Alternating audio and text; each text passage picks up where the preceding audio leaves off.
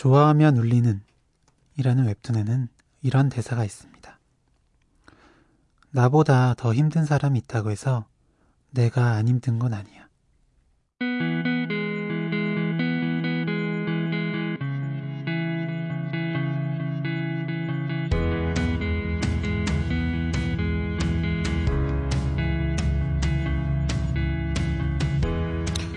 내 고통을 타인의 고통과 비교해서 무게를 매길 필요는 없습니다. 작은 일로 끙끙 앓아도 괜찮습니다. 내가 느끼는 모든 감정의 가치를 있는 그대로 인정해주세요. 나하고 평생 살아갈 사람은 바로 나 자신이니까요. 안녕하세요. 여기는 팟캐스트 우울증도 괜찮아입니다.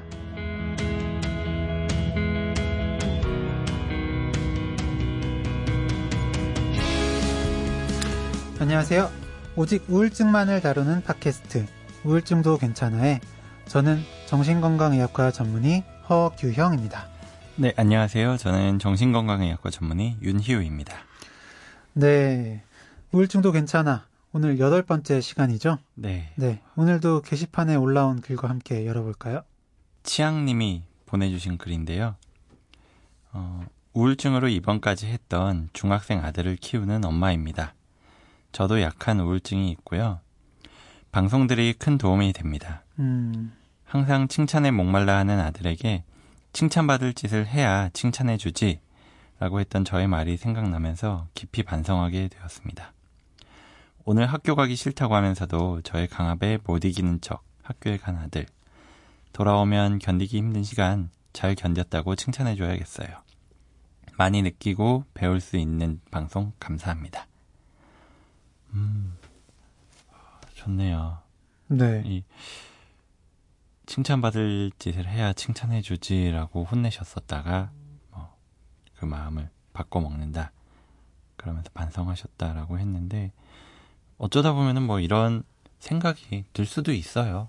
그런 생각이 들 수도 있지만 이렇게 다시 시간이 지나서 돌이켜보고 그러지 말아야지. 그냥 힘든 시간 견뎌온 아들한테 칭찬해줘야겠다. 이런 생각 하셨다니까 좋다고 생각하고요. 그래서 이 글 남기고 한참 지나셨으니까 이제 칭찬하셨겠죠? 네. 저는 제 환자분인데요. 딸한테는 네 하고 싶은 거 다 하고 너는 네 존재 자체만으로도 충분히 괜찮은 사람이다. 라는 얘기를 하면서도 자신한테는 그런 기준을 되게 엄격한 기준을 잣대를 세우셨던 거죠. 그러면서 면담하면서 막 우시면서 이제 나도 내 스스로를 있는 그대로 좀 칭찬해줘야겠다라는 말씀을 하셨는데 기억이 나네요. 네, 그리고 띵크 키보드님께서는 이런 글 올려주셨습니다. 안녕하세요. 매회 잘 듣고 있습니다. 뇌부자들 방송이 기본기 다지기라면 우울증도 괜찮아는 실전 응용편 같아요. 서밤님 나오셨을 땐 통쾌한 리액션에 많이 웃었습니다. 이 방송 통해서 처음으로 독립출판물이라는 것도 알게 되고 작가님들 책이 궁금해서 이리저리 검색도 해보는데 읽어보고 싶네요. 희규희규 콤비 선생님들 화이팅입니다. 이분은 내부자들 쪽에도 많이 댓글 남겨주시는 분이죠. 네, 저희 공개방송 때도 뵀었는데요. 맞아요. 네, 감사하고 이 독립출판 내신 분들도 있고 사실 조금 전에 이야기를 했었는데 그중에선 책이 되게 잘 내고 계신 분들이 있으시잖아요. 그렇죠. 네, 저도 한 권 샀는데 언제 다시 만나서 사인도 받고 그러고 싶네요. 네, 저희 뇌부자들의 기회가 되면 한번 모시도록 하겠습니다. 네, 그럴 수 있으면 좋겠습니다. 정말로요. 네, 정말 많은 분들 격려 정말 감사하고요. 띵크 키보드님께서는 우리 방송이 실전 응용편이라고 해주셨는데 오늘 나올 내용이 좀 그렇게 됐으면 좋겠습니다. 우울증 치료를 둘러싼 아주 현실적인 고민들, 궁금한 점들 모아서 하나씩 짚어보려고 하는데요. 네, 그럼 시작해보겠습니다. 첫 번째 고민은 제인님께서 메일로 보내주신 내용입니다. 언니와 함께 시작한 사업이 잘 안되는 바람에 많은 대출금을 제가 떠안게 됐어요. 지금은 직장을 다니는데 한 달 수입의 80%를 대출 갚는 것으로 쓰고 있죠. 도살장에 끌려가는 소처럼 출근을 하고 모든 일상이 힘들기만 합니다. 기분이 최고 좋을 때를 10, 최고 우울할 때는 마이너스 10으로 준다면 제 기분은 항상 1에서 마이너스 5를 왔다 갔다 하는 느낌이에요. 병원에 가서 상담을 받아볼까 생각도 해봤지만 제가 대출에 발목이 잡혀있는 한 이 기분에서 벗어날 수 없을 것 같아서 병원이 무슨 소용일까 이런 생각도 들어요. 현실적으로 큰 문제가 있는 사람은 그 문제를 해결하지 않는 한 아무리 치료를 받아도 방법이 없는 게 아닐까요? 네, 이 병원을 갈까 말까 고민할 때 많이들 하시는 생각이죠. 네. 이렇게 현실적인 문제로 우울증이 시작될 때 그 문제가 해결되면 뭐 사라지는지 이것도 궁금해하시고 하는데 사실 그랬던 것 같아요. 현실적인 이 문제가 해결이 되지 않으면 사실 계속 힘든 건 맞죠. 당연히 힘든 건 맞고 대출을 계속 갚아야 되고 버는 돈의 뭐 80%를 대출 갚는 거로 쓰고 있으시면 정말 힘드신 건 맞을 텐데 그래도 뭐 아무런 기댈 곳 없이 혼자서 겪는 것보다는 누군가 도움을 받는 게 좋지 않을까? 이런 생각을 해봐요. 네. 사실 문제가 해결되지 않는 상황이라면 계속해서 더 힘들어져서 우울증 자체도 더 심해질 가능성이 굉장히 크고요. 또 이 우울증 걸린 상태에서는 제가 여러 번 말씀을 드리지만 현실에 대해서 그리고 미래에 대해서 또 내 자신에 대해서 부정적인 방향으로 자꾸 생각하게 되잖아요. 그래서 실제 상황보다도 훨씬 더 어둡게 생각을 하고 그리고 어떤 문제가 있더라도 사실은 해결할 수 있는 부분이 있는데 그냥 포기를 하거나 안 될 거야 라면서 더 힘들게 생각을 하는 경우도 많거든요. 그래서 그런 부분을 고려했을 때도 우울증을 치료받으시는 게 사실 똑같은 문제가 있다 하더라도 네, 필요한 거죠. 맞아요. 그리고 사실 진료하다 보면 우울증 앓으시는 분들 중에서 꽤 많은 분들이 뭔가 현실적인 어려움은 가지고 계시죠. 사실은. 네, 뭐, 대부분 가지고 계시죠. 뭐 직장에서 스트레스라든지 아니면 직장을 못 구하고 있는 것 때문에 피곤한 거라든지 뭐 가족 내에서의 어떤 누군가의 갈등, 다른 사람과의 갈등 이렇게 해결하기 어려운 문제를 사실은 대부분 안고 계신 것 같아요. 적어도 뭐 하나씩은. 네. 근데 그 문제가 두 가지 관점에서 보자면 하나는 해결하기 힘든 문제라면 그거를 결국 안고 가야 된다는 거잖아요. 근데 네. 안고 가는데 네. 계속 뭐랄까 혼자서만 안고 가는 것보다는 그래도 같이 어떤 도움을 받는 것도 도움이 된다고 생각을 하고요. 그리고 그 문제 때문에 파생된 여러 가지 문제들, 뭐 우울한 문제들, 허경 선생님이 인지 왜곡에 대해서도 말씀을 해주셨는데 그런 문제를 교정을 하는 것과 안 하는 건 또 굉장히 큰 차이가 있잖아요. 네, 그럼요. 그래서 꼭 이런 내가 이 문제가 있으니까 당연히 힘든 거지라고 생각을 하셔도 한 번쯤 상담을 받아보시는 건 권유를 해드리고 싶네요. 네. 네. 근데 정말 이런 제이님께서 이런 고민하실 수밖에 없는 게 저도 오신 분들 얘기를 듣다 보면 진짜 이 상황은 어떻게 어디서부터 어떻게 도움을 드려야 되나? 네, 맞아요. 뭐 저였어도 이 우울증에 빠질 수밖에 없겠다라는 생각 들 때 많이 있거든요. 네, 그렇죠. 네, 그렇지만 치료를 받으시는 게 분명히 좋다는 점 네, 네. 말씀드립니다. 네, 그 다음 사연 들어볼게요. 게으른 엄마. 님이 보내주신 글입니다. 저는 10살 딸아이를 키우는 전업주부인데요. 남편과 아이가 아침에 집을 나가면 그때부터 소파에 누워서 다시 잠을 자거나 텔레비전을 봅니다. 청소나 빨래 걱정을 하면서도 아무것도 하기가 싫어요. 누구 만나러 나가기도 싫고요. 아이가 학원에서 돌아올 시간이 되면 겨우 일어나서 저녁거리만 만들고 다시 눕기를 반복하죠. 당연히 집도 엉망이고 제 건강도 갈수록 나빠지고 있어요. 원래 좀 게으르고 무기력한 편인데 최근 몇 년 사이에 더 심해진 것 같네요. 근데 이게 우울증인지 그냥 타고난 게으름인지 잘 판단이 되지 않아요. 선생님들 보시기엔 어떤가요? 네, 저도 잘 판단이 되지 않는데요. 이게 우울증인지 원래 그런 타고난 성격인지를 알아보려면 우울증의 다른 진단 기준들 있잖아요. 네, 뭐 다른 원래 재밌어 하시던 거, 만약에 뭐 드라마를 보시던 걸 좋아하셨다면 드라마 보던 게 재미가 없어졌다든지, 다른 뭐 식욕의 변화, 그러니까 뭐 입맛이 없어졌거나 아니면 오히려 너무 많이 드신다거나, 수면의 변화, 잠을 못 주무시거나 아니면 너무 많이 주무시거나, 아니면 굉장히 부정적인 생각들, 왠지 모든 일은 다 내가 잘못한 것 같고 내 책임인 것 같고 그런 생각들, 그리고 심하게는 뭐 자살사고, 자살충동, 그리고 뭐 집중이 안 되는 것들, 여러 가지 우울 증상들이 있거든요. 그런 다른 우울 증상들이 있지는 않은지, 만약에 거기에 해당되는 것들이 많다면 우울증 때문에 원래 타고난 게으름이 그러니까 더 심해졌을 가능성도 있다, 말씀드리고 싶네요. 네, 저도 사실 이 사연 내용만 가지고 판단을 하는 거는 좀 조심스럽기는 해요.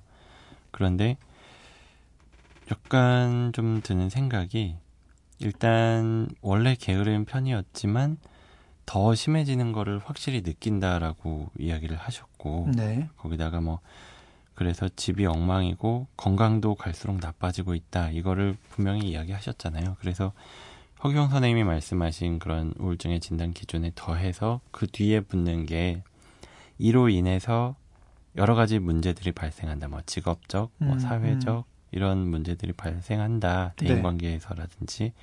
그런 게 있어야지 우울증이라고 진단을 한다라고 돼 있잖아요. 네.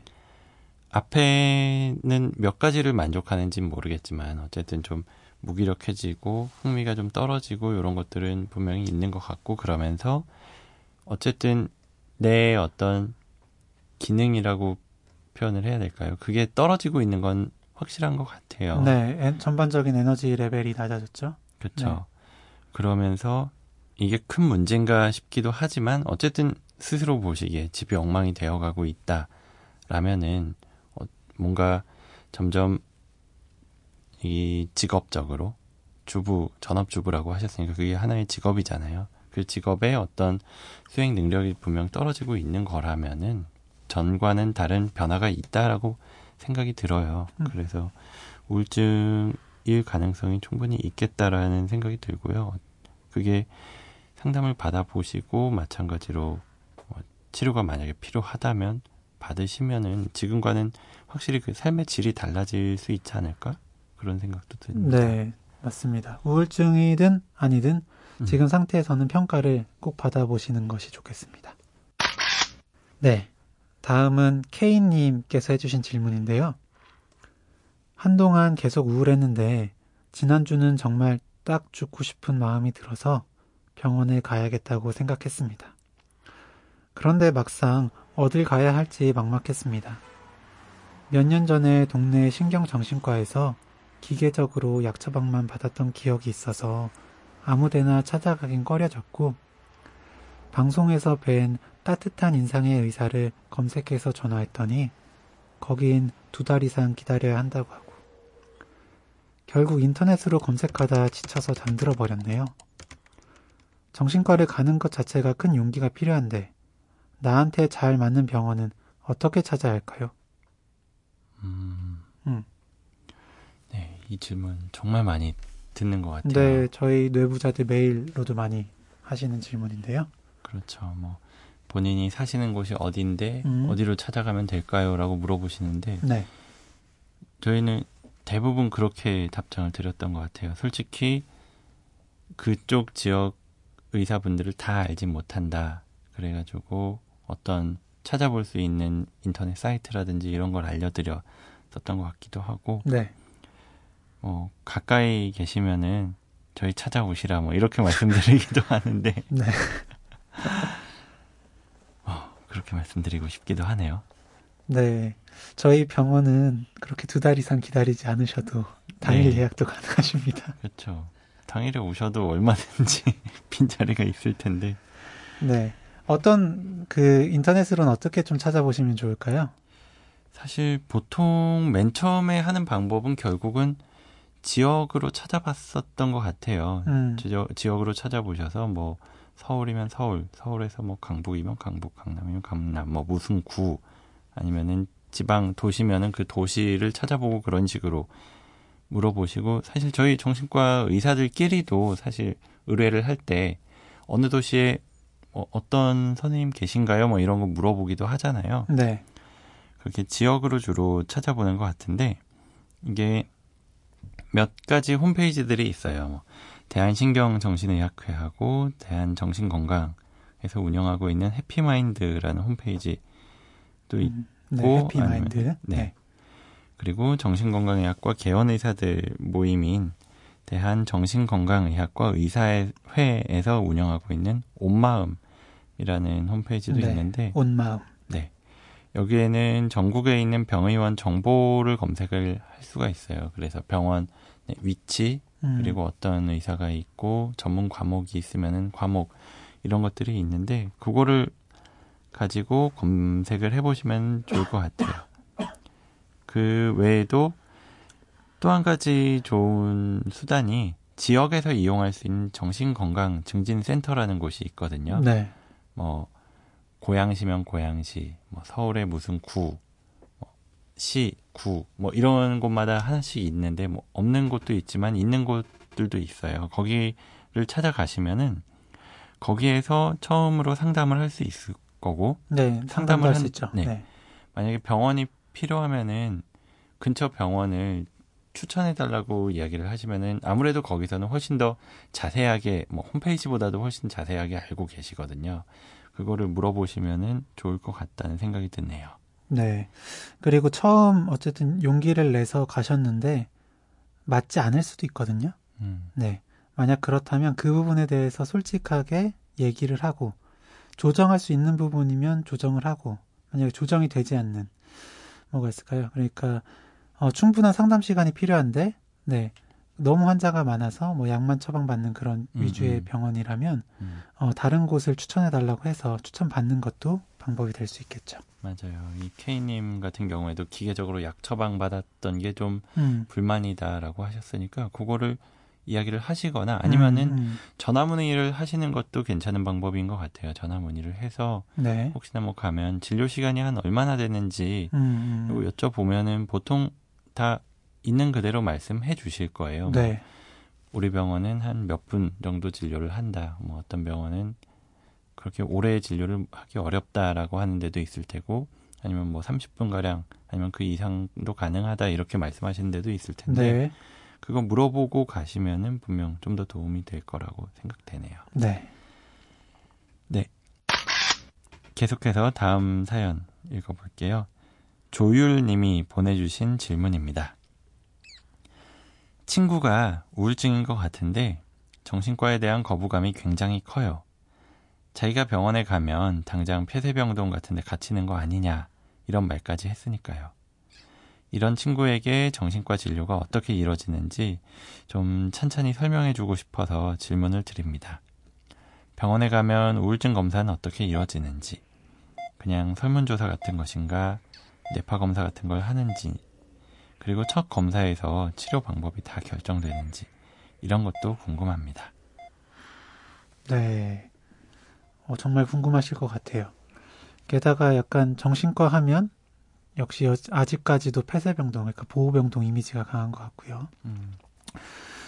우울증인 것 같다고 하셨는데, 우울증으로 보호병동에 입원하는 경우가 그렇게 많지는 않죠.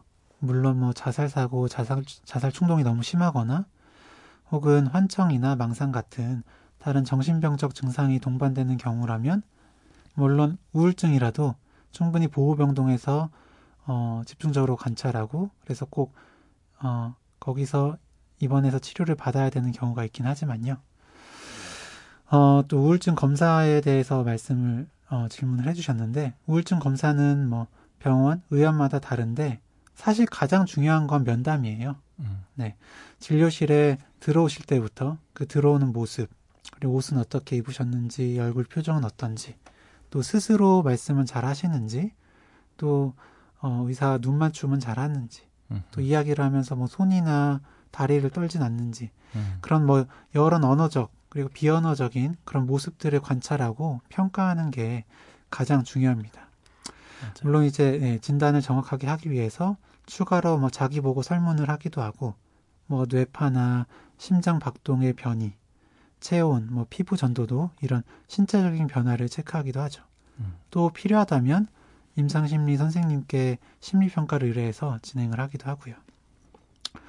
이런 여러 가지 방법으로 평가를 진행하고 첫 평가한 뒤에 이제 대략적인 치료 방법이 결정되기는 해요.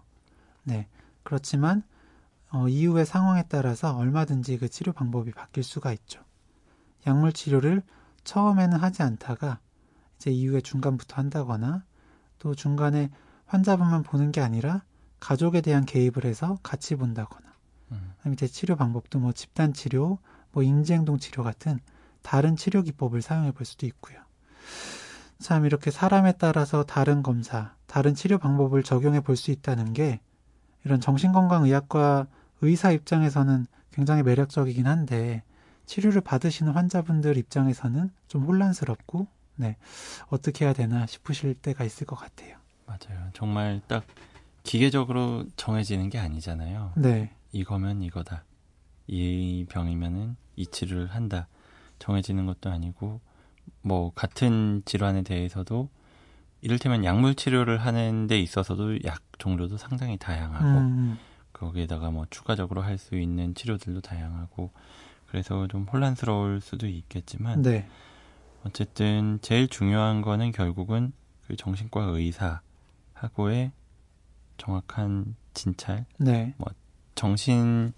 정신신경학적 면담이라고 이야기를 하는데 그거를 통해서 진단을 내리게 되고 평가를 하고 그 다음에 치료 방향도 상담을 하게 되죠.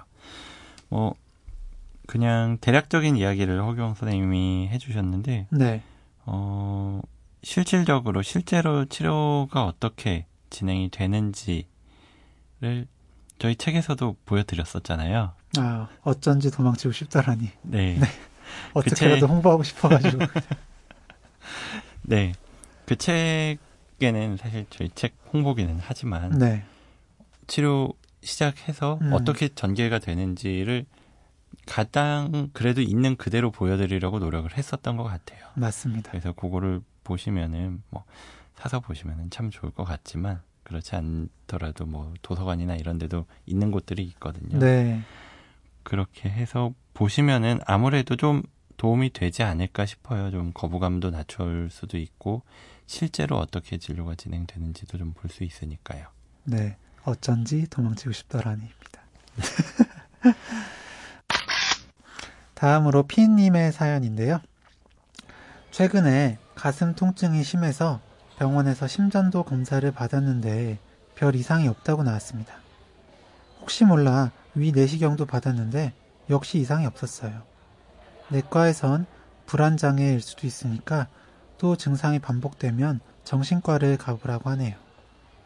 지금 하던 일이 꼬여서 여러 가지 힘든 건 사실인데 너무 바쁘고 정신없이 지내다 보니까 사실 제가 우울한지 괜찮은 건지 잘 모르겠습니다. 우울증이 이렇게 몸의 증상으로 나타나는 경우도 있나요? 네.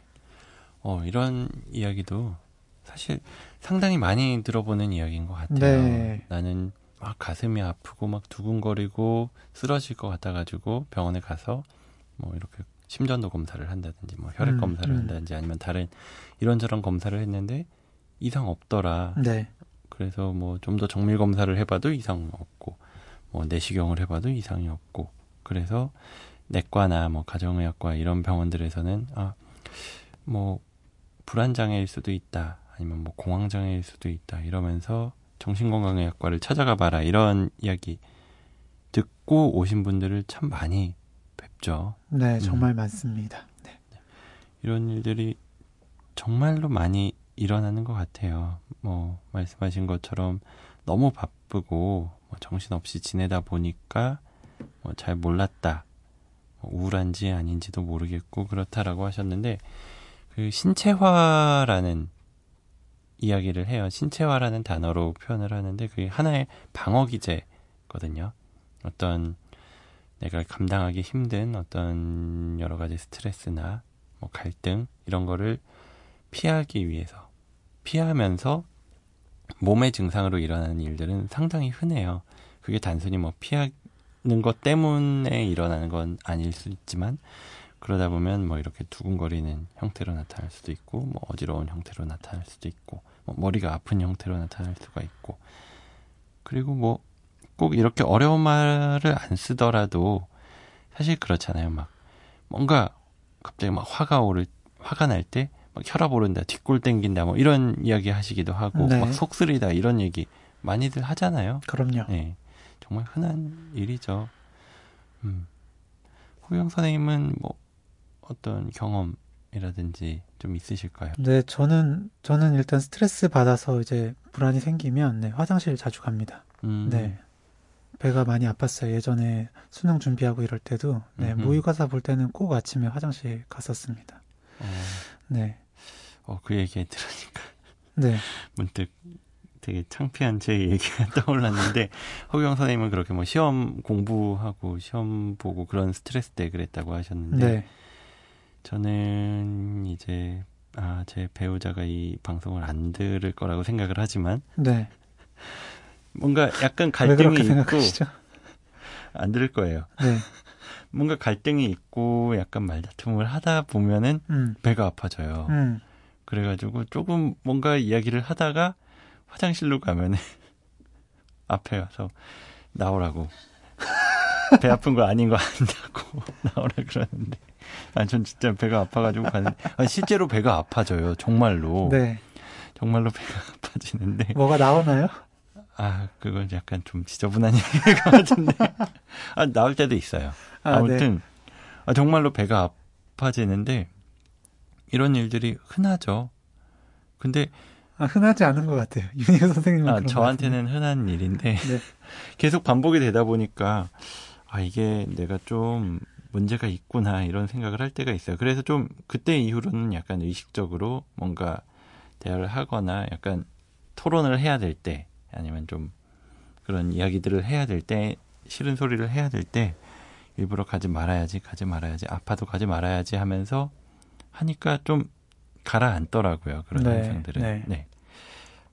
약간 부끄러운 얘기를 했는데 네. 넘어가면 우울증에서 이렇게 몸의 증상으로 나타나는 경우도 있나요? 라고 물어보셨는데 사실은 보통은 이제 사람이 스트레스를 받고 네, 그때 이제 여러 가지 신체 증상들이 나타나죠. 보통은 이렇게 뭐 가슴이 뛴다든지 가슴이 아프다든지 숨쉬기가 힘들고 답답하고 식은땀 나고 막 손발 저리고 막 떨리고 막 이런 여러 가지 증상들은 보통은 불안의 한 형태라고 말씀을 드리기는 해요. 그래서 아마 가시면 내과에서도 불안장애라는 얘기를 하셨고 아마 정신과 가시면 불안장애나 공황장애 쪽을 진단을 받으실 가능성이 높기는 한데요. 근데 우울증에서도 이 불안은 거의 항상 대부분 많이들 동반이 되거든요. 그렇기 때문에 우울증에서도 이런 증상은 많이들 나타나죠. 네. 그래서 공황장애, 우울증 같이 진단 드리는 경우도 많고요. 그리고 또 한 가지를 더 덧붙이자면 우리나라에 특히 많은 게 있잖아요. 그 화병이라고. 네. 그 화병이라는 게 일종의 우울증의 일종으로 보는 시각이 지금은 쭉 네. 흐름인데 그 뭔가 내 화를 조절하지 못해서 계속 눌러 담다가 아니면은 잘못 표현을 하다가 그러다 보면은 생기는 걸로 뭐 가슴이 타는 듯한 느낌, 뭐 무겁게 누르는 듯한 네. 느낌, 응어리진 느낌 네. 이런 것들이 있다고 하죠. 실제로 이게 워낙에 많고 다양하게 나타나다 보니까 정신건강의학과에서 실제로 정말로 쓰는 진단으로도 등재가 돼 있는 병이잖아요. 그런 우울증의 일종으로서 특히 우리나라에서는 신체적인 증상으로 나타나는 경우도 많이 있는 것 같습니다. 네. 그러면 다음으로 넘어가서요. 소현 님이 보내주신 질문입니다. 저는 주변에 우울증을 겪는 사람이 너무 많습니다. 그래서 어쩔 수 없이 이야기를 들어주고 격려해주고 응원해주는 역할을 하게 되네요. 근데 이것도 하다 보니까 한계가 오더라고요. 더 이상 해줄 말도 없고요. 그리고 한편으론 저도 자꾸 이야기를 듣다 보니 없던 우울도 생기는 것 같습니다. 우울증도 전염이 되는 걸까요? 네. 우울증도 전염이 되나요? 이 질문도 꽤 들어본 것 같은데요. 네. 말씀을 드리면, 원래 우울증은 이제 전염병은 아니죠. 그렇죠. 네, 전염병은 아니긴 하지만 이 감정에는 전염성이 있다고 합니다. 맞아요. 예, 무드 인펙티비티라고 해서 감정의 전염성이라고 하는데 긍정적인 감정, 부정적인 감정 모두 전염성이 있기는 해요. 하지만 부정적인 감정이 긍정적인 감정보다 훨씬 더 그 전염성이 크다고 합니다. 그래서 이런 우울한 얘기가 자꾸 듣고 주위에 우울한 그런 분위기를 풍기는 사람이 있으면 나도 모르게 그런 게 전염이 돼서 우울해지기도 하죠. 맞아요. 이게 사람이 그 공감을 할 수 있잖아요. 네. 공감 능력이라는 게 있어서 내 앞에 있는 상대방이 하는 이야기 아니면 그 모습에서 감정이나 생각을 공유할 수 있는 하나의 능력이에요. 그 공감이라는 게. 그러다 보니까 뭐 즐거운 기분 같은 것도 보면은 그게 나한테 정말로 전달이 되고 네. 아니면 슬퍼하는 모습 보면은 나도 모르게 눈물이 나고 뭐 내 앞에 있는 사람도 그렇지만 뭐 TV나 영화나 이런 데서 보는 경우에도 그 감정이 전달이 되잖아요. 네. 그렇기 때문에 이 감정 자체는 실제로 전달이 될 수 있고 인간의 어떤 고유한 능력이기도 하고요. 네. 비슷한 질문인데 우울증이 유전이 되냐? 네, 이런 질문도 많이 하시는데 사실 생물학적으로도 뭐 아예 연관이 있기는 하죠. 네, 연관이 있긴 하지만 우울증 때문에 뭐 너무 거기 사실 증상이 심하면 뭐 제대로 양육할 정신도 없잖아요. 네, 그래서 좀 방치되는 경우도 있고 이런 전염이 되는 그런 분위기, 네, 그런 것 때문에도 네, 우울증이 좀 쉽게 발병하는 경우가 있긴 한 것 같습니다. 네.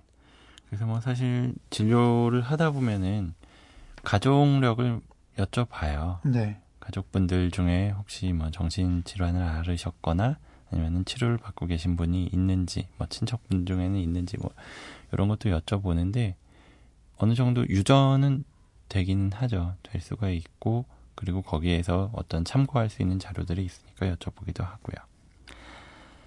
사실 그것보다도 이 소연님은 저것도 궁금하실 것 같아요. 내 주변에 해서 이 우울증을 앓고 있는 분이 있는 거잖아요. 네. 그것도 뭐 너무 많다라고 이야기를 하셨는데 어떻게 대응을 해야 되나 주변 사람들한테 내가 어떻게 대해야 되나 이것도 많이 궁금해 하시더라고요.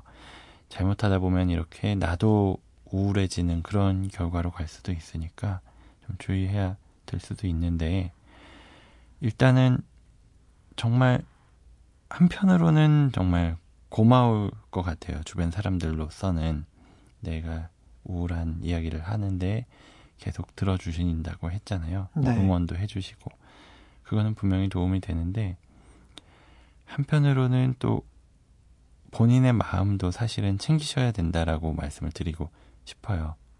뭐 이게 적절한 비유일지는 모르겠지만 어떤 누군가를 구하기 위해서는 첫 번째 원칙이 내가 안전을 확보를 해야 된다라고 하거든요.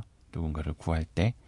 근데 나도 모르게 거기에 휩쓸려 들어가다 보면은 정말 위험할 수도 있어요. 뭐 이를테면 물에 빠진 사람을 구하려고 할 때 내가 제대로 안전한 곳을 잡고 있지 않으면은 네. 같이 빠질 수가 있잖아요. 네. 그런 것처럼 이 우울증 같은 경우에도 이야기 들어주시는 건 정말 감사한 일인 것 같아요. 정말 그분한테 도움이 될 거고 다만 소연님처럼 나도 우울한 게 시작이 되는 것 같다. 나도 좀 여기에 빠져들어가는 것 같다라는 생각이 드신다면은 사실은 마찬가지로 주변에 좀 도움을 청하시기를 권유드려요. 이렇게 저희한테 메일도 보내주셨지만 소연님 본인 역시나 주변 사람들한테 내가 이런 일 때문에 누구 이야기를 많이 들어주고 있는데 좀 힘들다 이런 이야기를 해보신다든지 아니면 이게 너무 심해지면은 진짜 이거 주변 사람의 도움만으로는 어떻게 못하겠다 싶으면은 다른 전문가들한테 뭐 저희 같은 정신과 의사라든지 아니면은 심리 상담사라든지 이런 분들한테도 좀 자문을 구하셨으면 좋겠다는 생각도 드네요. 네, 지금처럼 우울증도 괜찮아도 계속 함께 해주셨으면 좋겠습니다. 이렇게 여러분들의 궁금증을 좀 들어보고 풀어보려고 했는데요. 도움이 되셨는지 잘 모르겠습니다. 도움이 조금이라도 되셨으면 좋겠네요. 앞으로도 계속 많은 질문, 고민거리들 많이 나눠주시면 감사하겠습니다. 오늘도 하루를 살았습니다. 간신히 버티고 집으로 돌아갑니다. 아무도 모르죠. 웃고 있는 내 얼굴 뒤에 이렇게 깊고 어두운 우울이 숨어 있는지. 세상 끝에 혼자 버려진 기분이 들 때, 아무도 내 마음을 모르고 나조차 나를 몰라 막막해질 때 귀를 기울여 봅니다. 마음이 아픈 사람들에게 나직하게 건네는 이야기. 오직 우울증만을 다루는 MBC 팟캐스트 우울증도 괜찮아.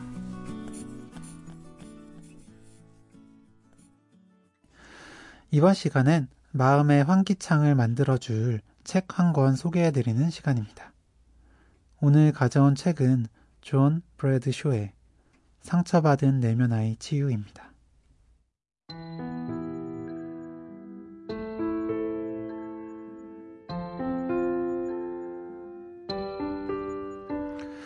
나는 지나간 나의 어린 시절을 되돌려 받고 싶다. 누구나 한 번쯤은 이런 생각을 해봅니다. 누군가는 행복했던 그 시절을 한 번 더 반복하고 싶어서겠죠. 하지만 이 책에 등장하는 사람들이 어린 시절을 되돌리고 싶은 건 상처 투성이었던 그 시절의 나를 만나 꼭 안아주고 싶기 때문입니다.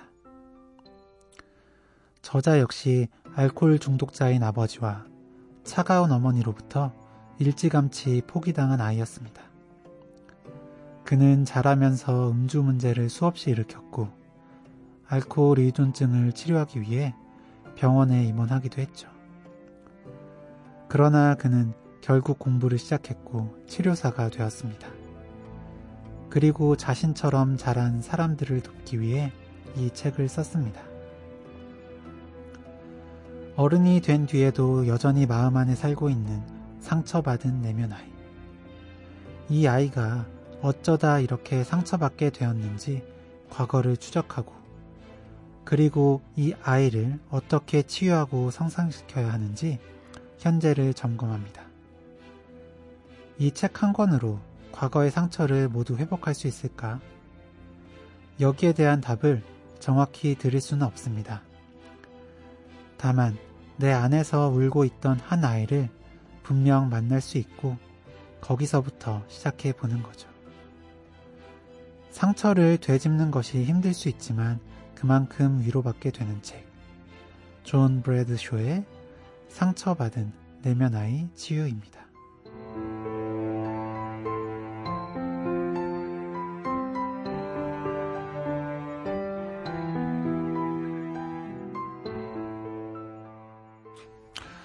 네, 오늘은 저희 둘이서만 우울증 치료에 대해 여러 가지 궁금증들을 풀어봤는데요.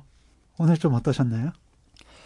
네, 오늘 하면서 사실 저희 방송이 실전 편 인 것 같다, 실전 응용편인 것 같다라고 말씀하시면서 여러 가지 질문들에 대해서 한번 대답을 드려보는 시간을 가졌었던 것 같은데 네. 실제로 얼마나 도움이 되셨을지가 사실 좀 걱정이 되기는 해요. 약간 너무 뻔한 대답을 한 게 아닌가 싶기도 한데 어쨌든 이 대답들이 그래도 좀 궁금증을 해소하는 데 도움이 되셨기를 바라고요. 네, 그래도 리액션은 지금보다는 잘해야겠다는 생각이 드네요. 아, 리액션이요? 네. 그러게 둘이서 하니까 약간 중간중간 비는 부분이 있었던 것 같은데 네, 좀 힘을 내서 네. 해봐야고 리액션을 하고 싶어도 저는 약간 윤희 선생님 얘기 말고는 리액션을 크게 할 부분이 잘 없었던 것 같기도 하고 그러네요. 확실히 정신건강의학과 의사 입장에서는 어떻게 보면 좀 당연하고 좀 쉬운 그냥 당연한 것들 아닌가라고 생각했던 부분들도 실제로 이제 우울증으로 힘들어하시는 분들께서는 정말 고민하는 문제일 수 있겠다라는 생각을 다시 한번 했고요. 네, 정말 더욱 많은 질문 받아서 더욱 많은 도움 드릴 수 있었으면 좋겠습니다. 네, 오늘 시간 여기서 마무리하고요. 네, 저희는 이메일 talk2depression@gmail.com talk2 talk2depression@gmail.com으로 여러분의 이야기를 계속해서 받아보겠습니다. 많은 이야기 보내주시고요. 게시판 댓글로도 많이 참여 부탁드리겠습니다. 네, 오늘 감사했습니다. 네, 저희는 다음 시간에 또 다른 우울증 이야기로 찾아뵙겠습니다. 감사합니다.